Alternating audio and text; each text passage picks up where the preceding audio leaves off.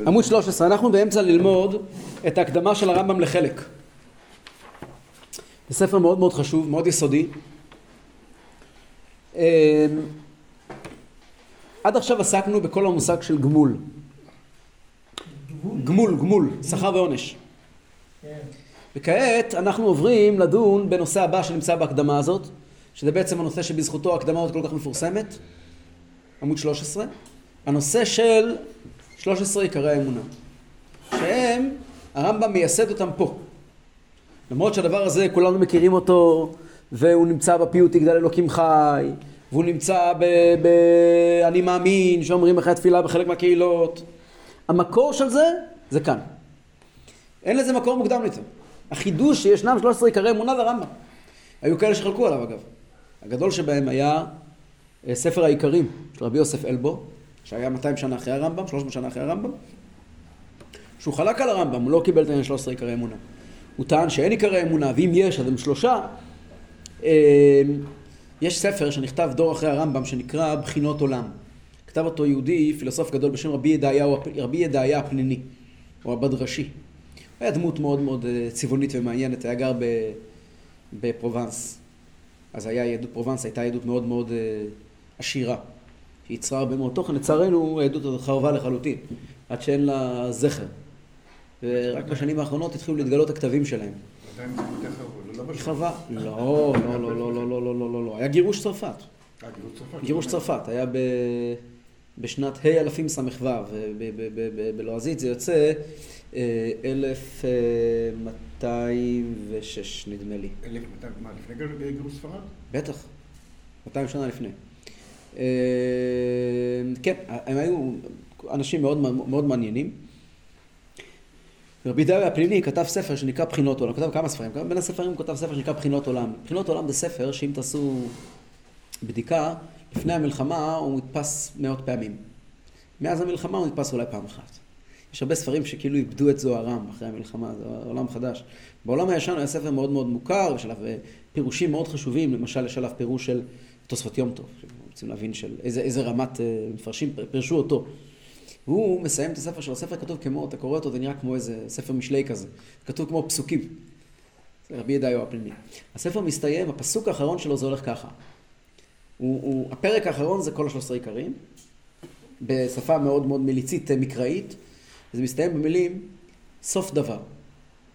תשמאיל ליבי או תימין, הלב שלי תלך שמאלה או ימינה, תשמאיל ליבי או תימין, תאמין במה שהאמין, הרב הגדול, ראש הגאונים בזמן, אחרון הגאונים בזמן, ראשם בחשיבות, רבינו משה בן מימון, אשר אין ארוך לו בכל חכמי ישראל אשר אחר התלמוד. ככה מסתיים הספר בחינות עולם. ספר פילוסופיה שלם.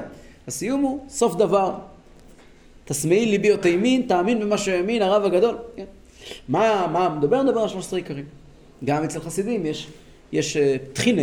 תחינה זה סוגת uh, תפילה לא מוכרת, שוב פעם, גם כן, אחרי המלחמה זה כמעט לא מוכר.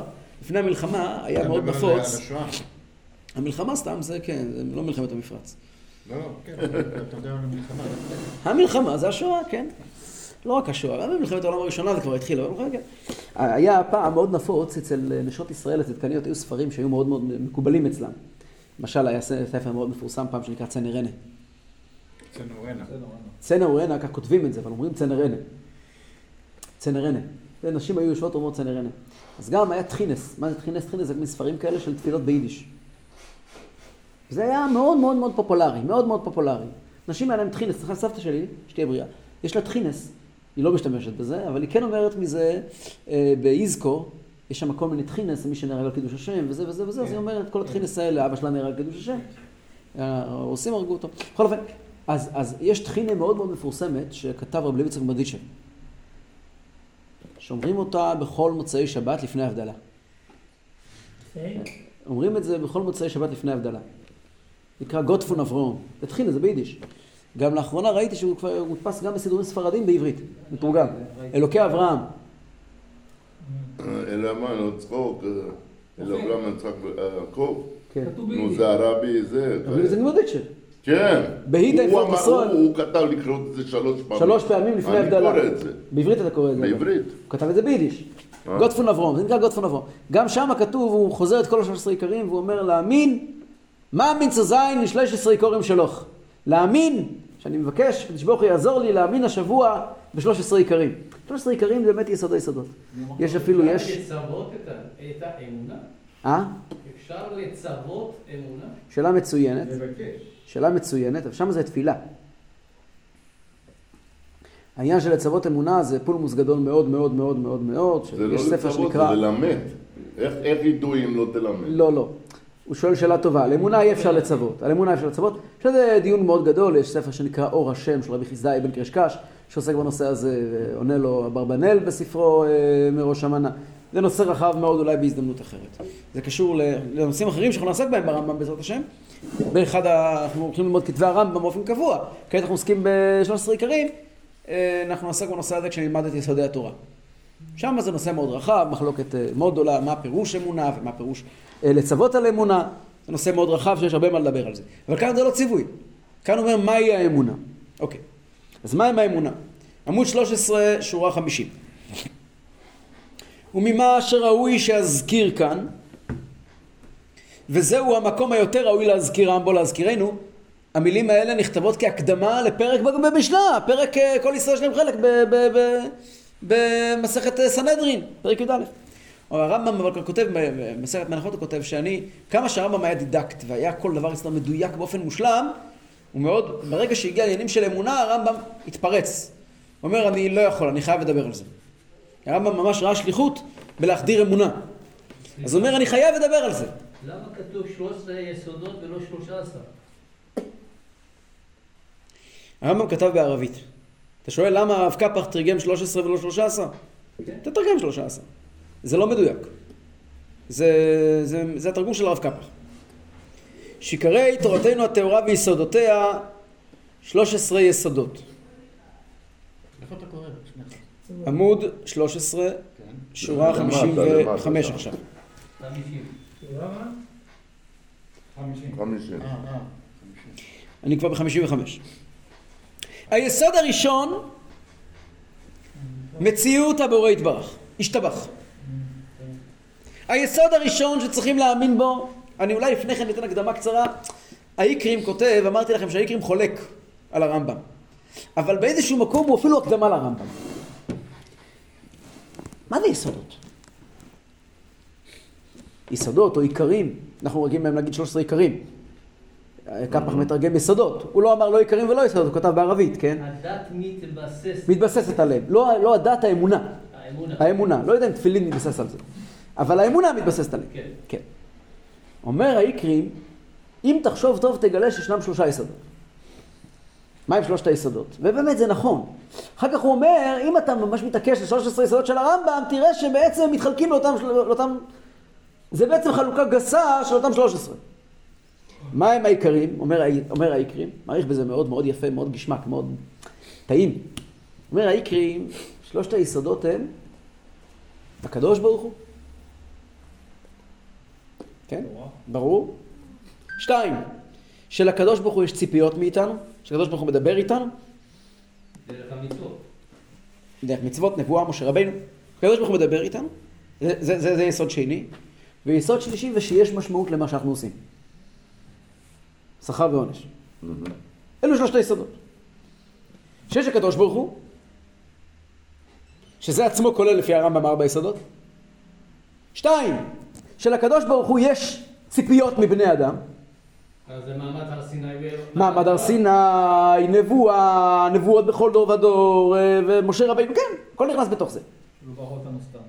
ודבר שלישי, שיש משמעות למעשים שלנו. וזאת כל האמונה היהודית. זה מאוד מעניין, הבחנה יפה. הוא אומר, שימו לב, הוא אומר דבר נורא מעניין, הוא אומר, שימו לב, פרשת בראשית, זה שלושת הנושאים שלה. תחילת פרשת בראשית עוסק בבריאת העולם, כלומר שיש הקדוש ברוך הוא, נכון?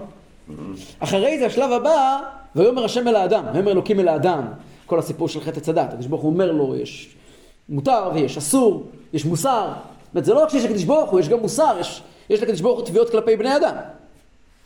והחלק השלישי זה כל הסיפור של קין והבל, של, של, אה, שהקדוש ברוך הוא אומר לו אה, שיש פה שכר ועונש, כל הסיפור של, של אה, דור המבול, שמגיע פה ויש גם מלמטה, משנה מה אתה עושה, זה לא רק שיש ציפיות כלפיך, אלא גם משנה מה אתה עושה.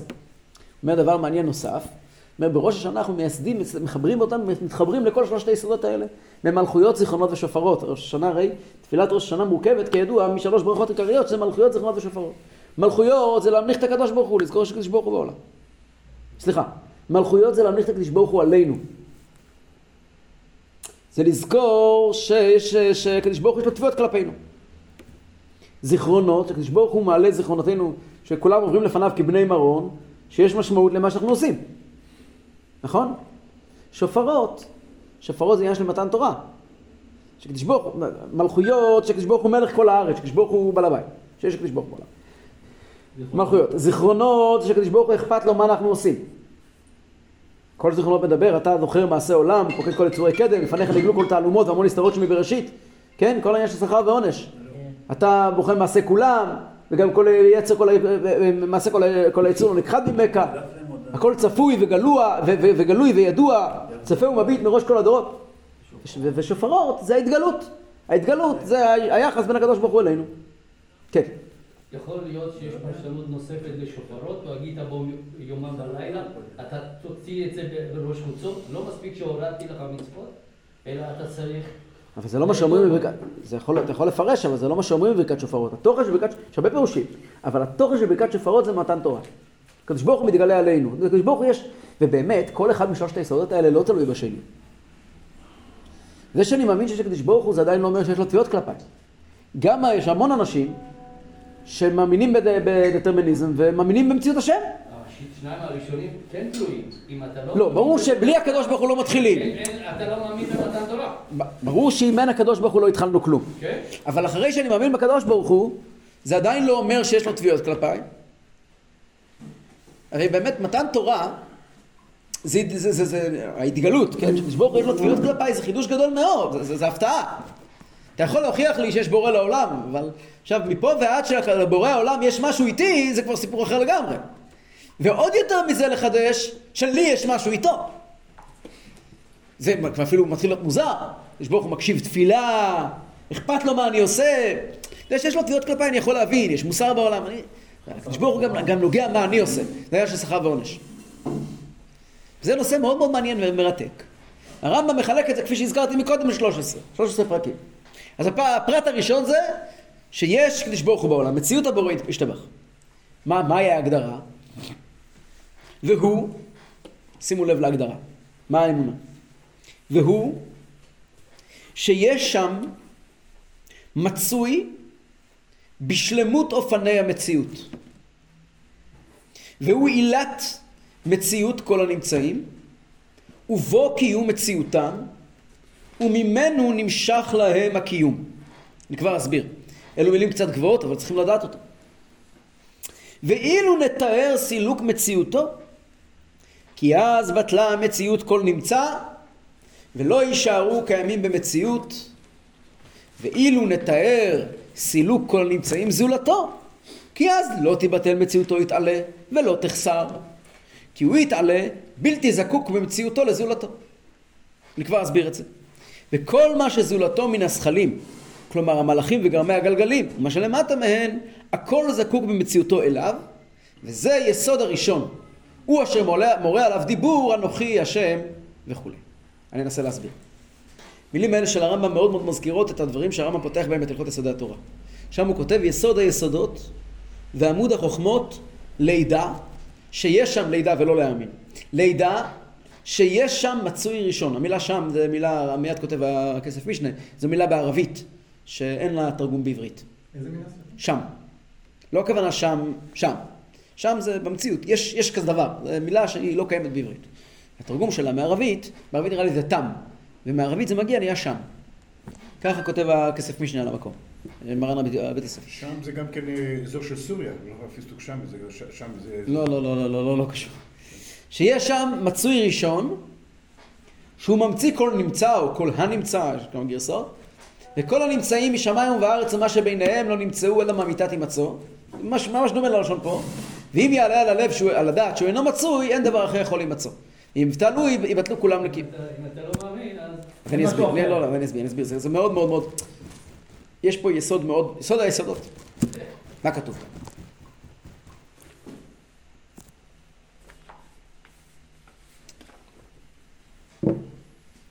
אנחנו יודעים, כל דבר בעולם מצביע על שני דברים בבת אחת. אני אתחיל את זה מן הקל אל הכבד. בהתחלה אני אסביר את זה על פי פילוסופיה, ובהמשך אני אסביר את זה על פי חסידות. קודם כל על פי פילוסופיה. כל דבר בעולם מצביע, הנושא הזה מוסבר באריכות במורה נבוכים של הרמב"ם. כל דבר בעולם מצביע על שני דברים. על זה שהוא קיים. כן? הטלפון הזה, הוא קיים או לא קיים? כן. איפה אני יודע? רואה אותו. אני רואה אותו. מרגיש אותו. מוחשי. מוחשי. אבל הטלפון הזה עצמו גם מספר לי שהוא לא קיים. למה? הטלפון הזה קיים, מה שאפשר להגדיר, בשפה הפילוסופית של הרמב"ם, הוא קיים במקרה. מה זה מקרה? מהשם. כן, לא, לא כוונה מקרה במובן הזה. מקרה פירושו, יש כאן הצטרפות של הרבה מאוד פרטים כדי שהדבר הזה יהיה. כשאני מסתכל על הטלפון אני יודע שזה מכשיר יקר. זה לא כאן ימצאו כאן היו, זה לא הפירוש שקדוש ברוך הוא ברא פלאפון. הפלאפון הזה הוא דבר שעולה כמעט אלף שקל. מורכב מהרבה מאוד פרטים, הרבה מאוד שבבים, הרבה מאוד חידושים. אם אני אפרק אותו לגורמים, אני מגלה פה המון המון המון פרטים, נכון? אז כל הפרטים האלה בעצם מספרים לי שהטלפון הזה לא חייב להיות. אותו. טכנית הוא ישנו, אבל העולם מסתדר יפה מאוד גם בלעדיו. הסתדר, ו... היום עדיין. לא, הפלאפון הזה, להסתדר. הטלפון הזה מספר לי, בעצם הווייתו שהוא פה, אבל הוא גם מספר לי שיש מי שהמציא אותו. כי הוא לא חייב להיות פה. זה שהוא פה, זה כי מישהו בחר שהוא יהיה פה. מי זה המישהו הזה? שיומי. מישהו בחר שהוא יהיה פה. אגב, גם אחרי שיומי אני בחרתי שהוא יהיה פה. בלעדיי הוא לא היה בחדר הזה. זאת אומרת שאם אני מסתכל על הדברים בעיניים פילוסופיות מעמיקות, האם הדבר הזה מוכרח להיות? לא. לא. הוא פשוט ישנו, אבל הוא רק נקרא בהגדרה הפילוסופית אפשרי המציאות ולא מחויב המציאות. אבל זה לצורך. אה? אבל זה לצורך. אבל הוא אפשרי, הוא לא מחויב. לא רק שאני יכול להסתדר בלעדיו, גם הוא לא באמת קיים. יפה. אבל מה הוא מספר לי? כשהוא אפשרי המציאות, בזה עצמו מספר לי שיש לו מרכיב, שהרכיב אותו, נכון? רגע, מה הקשר? כיוון שהוא רק אפשרי המציאות ולא מחויב המציאות, אז למה הוא פה בכל זאת? כי מישהו עשה את זה. אז הוא מספר לי בוודאות שיש מי שהרכיב אותו. לא מבין מה הקשר בין ההרכבה לבין זה שמישהו היות שהוא אפשרי ולא מחויב, ואם הוא היה מקשה אחת ולא בארבע... גם אם הוא היה מקשה אחת הוא רק אפשרי ולא מחויב. כן. אני נתתי, הדוגמה של זה דבר מאוד מאוד מאוד מאוד מאוד מורכב. אבל קח דבר שהוא לא מורכב. זה לא מורכב, אוקיי? אבן, חתיכת אבן. עוד רגע נגיע לחתיכת אבן. בוא נדבר על זה. זה גם מורכב. אתה מסתכל עליו, ברור לך שיש לו מרכיב. מישהו ישב, עשה שטאנץ, הדפיס אותו, נכון? זה לא מורכב כמו טלפון, אבל זה מורכב. יש פה שטאנץ, יש פה צורה, יש פה חומר וצורה, נכון? חומר זה פלסטיק, שהוא גם חומר מורכב מאוד מאוד מאוד. אבל עזוב את זה שהחומר מורכב, יש פה חומר וצורה, אמת. האם זה חייב להיות? לא. זאת אומרת שישנה, איפה קנית את זה? ישנם, ישנו מישהו שהלך ויצר שטאנץ ויתפר את זה. במקרה הזה זה איקאה. כן? מישהו יצר שטאנץ והדפיס את זה. אז זה מספר לי שהוא רק אפשרי המציאות, ויש מישהו בוודאות שעשה אותו. בגלל שהוא אפשרי המציאות. נלך הלאה. אמרת אבן. האם האבן חייבת להיות? לא. למה? כי אפשרי המציאות. ובגלל שהיא אפשרי המציאות, היא מחייבת שיש לה סיבה. מחייבת, חייב להיות סיבה למה יש אבן. מישהו עשה את זה. המישהו הזה יכול להיות אלף ואחד דברים, אבל מישהו יצר את האבן הזו. אחרת, לא יכול להיות. כל דבר הוא רק אפשרי המציאות, שמעיד על יוצר. אם אנחנו נלך למעלה ולמעלה, נלך אחורה ואחורה, מי יצא את הטלפון הזה? והוא גם אפשרי המציאות. והוא גם אפשרי המציאות. בסוף, בסוף, בסוף אני חייב להגיע לאיזושהי נקודה של מחויב המציאות. אני חייב להגיע למשהו שאין לי שום הגדרות בנוגע אליו. אני חייב להגיע למשהו שאין לי שום הגדרות בנוגע אליו. אבל מה הוא מחויב המציאות?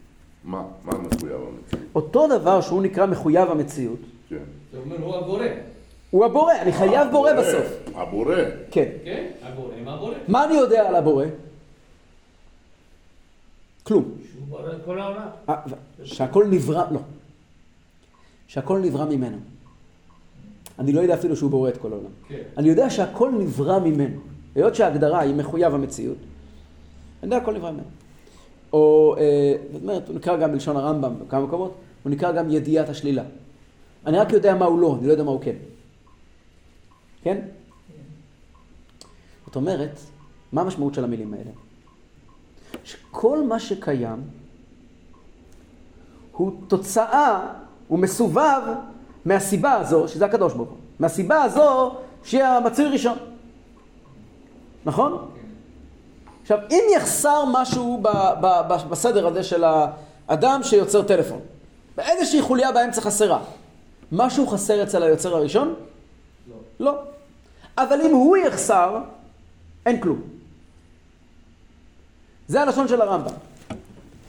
יש שם מצוי ראשון. מה זה מצוי? אין לי הגדרה. אין לי הגדרה. אני אומר מצ- מצוי פירושו משהו שם. אני לא יודע מה זה. לא יודעים לתאר. לא שלא יודעים לת... לתאר, זה לא שייך לתחום התיאור. כי אם יש תיאור, אז הוא גם מצויר. אה, אם יש תיאור, אז הוא לא מחויב המציאות. כל דבר שיש לו תיאור, הוא משהו מורכב. כל דבר מורכב, יש לו מרכיב. הקדוש ברוך הוא הרי לא מורכב. אז אין לו תיאור, בהגדרה אין לו תיאור. זה לא הפירוש שאני לא יודע לתאר. אני חייב לזוז. אין תיאור, פשוט אין תיאור, לא יכול להיות תיאור. זאת ההגדרה, שאין תיאור. הבנת? אומר הרמב"ם, יש שם מצוי ראשון, אני לא יודע איך להגדיר אותו, אבל מצוי ראשון. ההגדרה היא ראשון, שהכל מגיע ממנו. יש שם מצוי ראשון שהוא ממציא כל נמצא. כל דבר שנמצא, נמצא מכוחו. כן? וכל הנמצאים משמיים וארץ, רוחניות וגשמיות, ומה שביניהם לא נמצאו אלא מאמיתת הימצאו. למה הכל נמצא? כי הוא נמצא, אז הכל נמצא. בלעדיו לא היה. אבל בלעדיו, בלי המציאות שלו לא היה. ואם יעלה על הלב שהוא אינו מצוי, אם אבל אתה לא מסוגל להכיר אותו, אז אין שום דבר. זאת אומרת, כל שלב בחוליות של, ב- בשרשרת המזון הזאת, כן? ש, ש, ש, מציאות שמייצרת מציאות שמייצרת מציאות. כל, כל שלב אולי מחויב כלפי השלבים שבאים אחריו, אבל לא אחורה.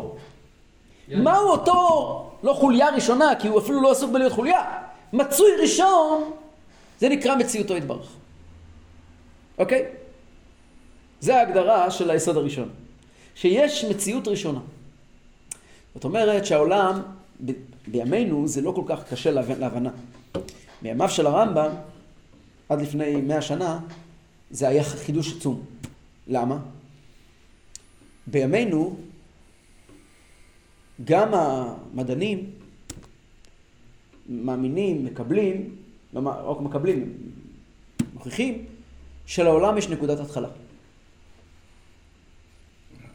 תורת המפץ. כן. נכון. לעולם יש נקודת התחלה. גם המדע מסכים שלעולם יש נקודת התחלה. בזמן הרמב"ם. עד לפני מאה שנה, העולם היה מדע, היה, היה אמיתות מוחלטת, אמיתה מוחלטת, שהעולם היה קיים תמיד. טבע. העולם. אין לה התחלה. אין לו התחלה. ואז אתה אומר לי, יש מצוי ראשון, זה מתחיל מאוד, זה מאוד מסבך להבין את זה. אז רגע, אז מתי הוא היה? לפני, אחרי? אבל ברגע שאפילו אפילו, אפילו המדע מסכים שלעולם יש נקודת התחלה. אז הרבה יותר קל להבין את העניין של מצוי ראשון. שיש מציאות שהיא לא חלק מתוך הקוסמוס. והכל קורה, כמו שכתוב בחז"ל, הקדוש ברוך הוא נקרא המקום, נכון? כן. ברוך המקום. למה הוא נקרא המקום? אומרים חז"ל בראשית רבה, הוא מקומו של עולם. ואין העולם מקומו. אומרת, הוא לא גר בעולם, העולם גר בו. גר אצלו. גר, הוא, הוא התשתית שעליו הכל יושב. אם אין הוא, אין כלום. עכשיו, זה לא מילים, זה, לפעמים זה נשמע כאילו אה, רוצים עכשיו להגיד מילים גבוהות, אה, להלל ולשבח כזה, מלא מלא מילים גבוהות. זה שכל, זה שכל ישר, זה היגיון. זה פשוט היגיון. מצוי ראשון. עכשיו, הרבי פעם הסביר שהעניין הזה גם נכון על פי קבלה. למה? אנחנו יודעים בקבלה מדברים תמיד שיש שני דרכים של הנהגת הקדוש ברוך הוא את העולם. יש דרך שנקראת ממלא כל העלמין, ודרך שנקראת סובב כל העלמין. זה שכתוב בפתח אליהו. אנטו ממלא כל העלמין וסובב כל העלמין. עילת העילות וסיבת הסיבות. מה זה עילת העילות? עילת העילות פירושו אתה עילה לעילה לעילה לעילה עילה עילה ראשונה. הגורם הראשון. סיבת הסיבות, אתה סיבה ראשונה. מה ההבדל בין עילה לסיבה? כפל לשון? עילת העילות וסיבת הסיבות? לא, זה לא כפל לשון. זה בסדר לעבור. אנטו עילת העילות וסיבת הסיבות. עילה זה הולך אחורה, וסיבה זה... אתה אומר עילה זה אחורה וסיבה זה גם אחורה. סיבה כאילו בונים. סיבה למסובב. לא, עדיין זה- זה שורש. זה שורש. זה סיבה שורש. זה שורש וגם עילה זה שורש. כן. מה ההבדל ביניהם? ההבדל בין עילה לסיבה, עילה פירושו, עילה ועלול, כן? פירוש שמשהו עליון מתעבה למציאות תחתונה. דוגמה לזה, שכל ורגש. כשאדם מתבונן למשל בגדולת השם. מתוך כך הוא נוצר לו רגש- רגשות של יראת השם. מסתכל, מתבונן בגדלות השם, מעשיו הגדולים והנפלאים, כמו שכותב הרמב"ם ביסודי התורה. הוא אומר, תשמע, וואו, כל כך גדול, כל כך מופלא, מי אני בכלל מול זה? כן? כי ירא שמך מעשה אצבעותיך, ירח לכוכבים אשר קנאת, מה אנוש כי תזכרנו? המחשבה, כי ירא שמך מעשה אצבעותיך, גורמת לקטנות, נכון? התחושה של הקטנות היא תחושה סובייקטיבית.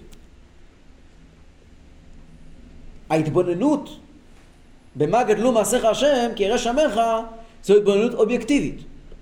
אני מסתכל על מה השם עשה, ואני משליך מזה על החיים שלי, נכון? אז זה נקרא ההבדל בין שכל לרגש.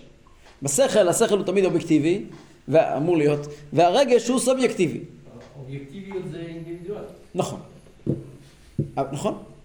זאת אומרת שהשכל אבל משפיע על הרגש שלי. זה נקרא עילת העילה, זה נקרא עילה ועלול. כן. השכל הוא פה, הרגש הוא פה.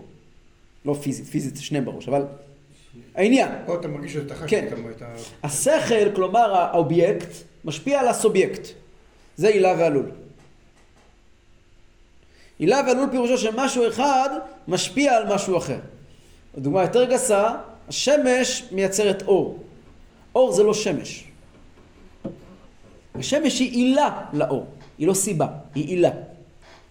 סיבה זה כמו בגלגל שעונים. משהו בגלגל של, בגלגלי שיניים. יש משהו שמסתובב. לצורך העניין, גלגל שיניים פעם היה מייצרים אה, עד היום טורבינות. אז אתה יכול לייצר טורבינה שתייצר חשמל מהמהירות שלה, מזרימה של מים לצורך העניין. המים הם לא עילה לחשמל, הם סיבה לחשמל. עם הגורם. הם הגורם, אבל הם... זה לא הפירוש שהמים נהיים חשמל. המים לא נהיים חשמל. אפילו האנרגיה של המים לא הופכת לחשמל. אתה מפיק מהאנרגיה של המים חשמל. אתה כעת לוקח שני דברים שונים, אין קשר ביניהם. זה לא כמו המחשבה בגדלות השם שיוצרת אצלי יראה. המחשבה עצמה יוצרת אצלי יראה. לקחתי את המחשבה, תרגמתי אותה אליי, זה הופך ליראה. מה שאם כן בחשמל, אתה יכול לראות על החשמל אם הוא מיוצר ממים או שהוא מיוצר מאש? לא. יש הבדל בין חשמל שמיוצר ב- בדרום שם, ב- ליד תמנע, לא ליד תמנע, ליד דימונה, יש שם הרי היום אה, פאנלים. פאנלים. איך זה נקרא המקום ההוא? ראיתם את זה? כן, כן, יצא לך לראות את זה, משה? כן. רואים את זה מבאר שבע. שדה, שדה שלם. שדה שלם. רואים את זה מבאר שבע. כן. זה ממש קילומטרים של פאנלים. יש גם היום הרבה טורבינות. כן. אז יש הבדל בחשמל שמופק משם לחשמל שמופק מ- מ- מ- מ- מפחמים בחדרה? שום הבדל. השאלה מה הסיבה, אבל התוצאה היא אותה תוצאה. האמצעים מישהו. זאת אומרת, זה לא עילה ועלול, זה סיבה ומסובב. אומרת, הסיבה מנותק מהמסובב. אז כתוב בקבלה, עילת העילות וסיבת הסיבות, זה שתי דרכי הנהגה של הקדוש ברוך הוא. עילת העילות פירושו שהקדוש ברוך הוא נמצא בכל דבר. סיבת הסיבות פירושו שהקדוש ברוך הוא מרומם מכל דבר. אוקיי? פילוסופי. קבלה, זה קבלה, ממש קבלה. פילוסופי. זה קבלה ממש. עילת העילות, שקדוש ברוך הוא נמצא בכל דבר. ממלא כל העלמין. סיבת הסיבות, שקדוש ברוך הוא נשגב מכל דבר. כמו ה... שאין קשר. זה כמו שהם לקחו וחילקו את הנשמה לכמה. כן. זה כבר בפילוסופיה קיים. זה גם פשוט. הוא לא עשה כל דבר. הוא עושה כל דבר. לא. הכוונה שאת המלחם הזה הוא לא עשה. כן עשה. הוא עשה. עילת העילות מגיע ואומר, תסתכל על ה... על ה, על ה עזוב את המלחמה, בוא, בוא נדבר על מעשה בני אדם, למרות שזה גם ככה, אבל בוא נשאר, שיהיה יותר קל להבנה. אתה עומד מסתכל, היית פעם בניאגרה פולס? אבל נגע. היית פעם? לא. לא, אתה היית, נכון מוישה? כן, לא היית בניאגרה פולס. לא. אתה היית. מפל התנור, נו, מה זה משנה? מה, אתה משווה? היית בניאגרה פולס. אתה עומד מול, אתה, מי שעומד שם משתאה. אתה לא יכול לעמוד שם, לעבור דרך זה. יש שם מעבר גבול. אתה לא יכול לעבור. אתה נעמד, אתה נתקע במקום 20 דקות, אתה עומד להסתכל כמו משוגע, כמו מחושף. גם נדהם. אתה נדהם. אתה נדהם, אתה נדהם. מצד במה לכל העלמין, אתה אומר, תסתכל מה הקדוש ברוך הוא עושה כאן. תסתכל. מה רב במעשיך השם? מצד סבב כל העלמין, אתה אומר, זה, ומפל התנור, והברד אצלי בבית זה אותו דבר. הקדוש ברוך הוא רצה, וזהו זה. שניהם יורד מים. בריאה הקדוש ברוך הוא רצה, וזהו זה. זה לא הפירוש שהקדוש ברוך הוא בא לידי ביטוי פה. במה לכל העלמין הקדוש ברוך הוא אומר, אני בא לידי ביטוי בכל פרט ופרט, אני מדבר אליך מה- מה- מהפרחים, מהצמחים, מה- מה- מהלבלוב של ה- של ה- של ה- של הפריחה עכשיו, של ה- של הנרקיסים ושל ה- ושל הכלניות. זה ממה לכל. סך הכל מגיע ואומר, מי אתה בכלל? אין עוד מלבדו. זה בדיוק הפוך. אומר הרבי, זה שניהם נמצאים בלשון של הרמב"ם. יסוד היסודות ועמוד החוכמות לידע שיש שם מצוי ראשון שהוא ממציא כל הנמצא זה עילת העילות. הוא נכנס בתוך כל דבר וממציא כל דבר ויוצר בכל דבר. אחר כך ממשיך ואומר, אם יעלה על הדעת שהוא אינו מצוי. אם אתה אומר, תשמע, הקדוש ברוך הוא זה נשגב ממני, אני לא מגיע לשם. יש דבר כזה באמת. אבל תדע לך שבאותו דרגה אין דבר אחר יכול להימצאות. אין מציאות לעולם באותו מקום. אם אתה רוצה להתייחס לקדוש ברוך הוא כשלעצמו, היינו, מציאות שהיא לא במציאות נמצא, שזה לא חלק מהעולם, בכזה מצב אין משמעות לעולם באמת. בשניהם אמת. זהו. זה היסוד הראשון, הוא מאוד מאוד עמוק, אבל זה היסוד הראשון. בעזרת השם, בשבוע הבא נמשיך עם היסוד השני. כן. זה מה שנקרא